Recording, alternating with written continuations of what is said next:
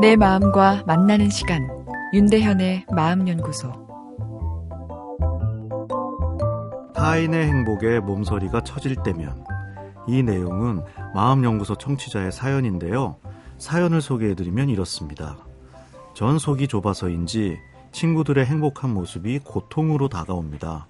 학교 친구가 수천만 원을 번다느니 고등학교 그부가 명문대 여조교와 결혼을 했다든지 옛 친구가 약국을 하는데 와이프도 약사라는 이야기를 들으면 겉으론 웃지만 제 작은 마음엔 폭풍이 밀려오듯 슬프기만 하네요.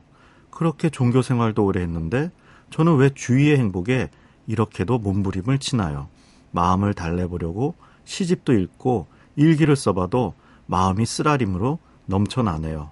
고통스러운 가슴을 위로하며 꼭 주위의 행복을 제 기쁨으로 받아들일 비법을 바라봅니다. 네. 우선 마음을 긍정적으로 바꾸려면 용기가 필요합니다. 심리학에서의 용기는 다 무찌르리라! 돌격! 이런 공격적인 것이 아니라 솔직함에 대한 용기인데요. 자신의 약점을 남에게 드러내 보일 수 있는 힘을 이야기합니다. 힐링의 시작은 그 솔직함의 용기에서 출발하는데 그런 면에서 사연 주신 분은 힐링의 1단계 기여를 넣었다고 생각되네요. 사람이 비교를 하지 않고 절대 평안과 행복을 누릴 수 있다면 얼마나 마음이 편할까요? 사촌이 땅을 사면 배가 아프다. 심리학적 의미가 큰 속담입니다. 속담도 있으니 오래전부터 있었던 본능이라는 거겠죠? 그리고 단지 마음이 속상한 것을 떠나 배가 아프다 표현한 것엔 몸과 마음이 서로 상호작용을 한다는 걸 암시하고 있습니다.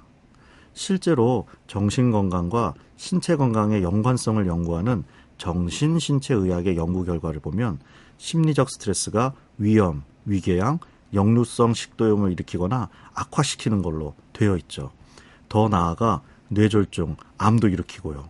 사촌이 땅을 사면 배가 아픈 수준이 아니라 풍도 오고 암도 걸릴 수 있다는 이야기인데요. 암 예방을 위해 사촌들한테 땅을 사지 못하도록 강제할 수도 없고 답답한 노릇입니다. 땅이 문제인데요.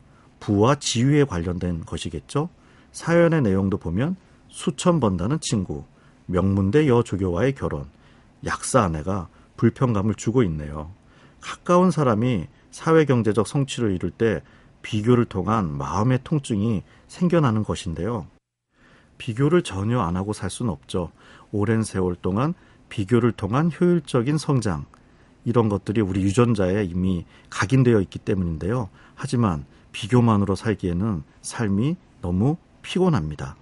어떻게 하면 이런 비교에서 조금은 자유롭게 살 수 있을까요? 내일 이어서 말씀드리겠습니다. 윤대현의 마음연구소. 지금까지 정신건강의학과 전문의 윤대현이었습니다.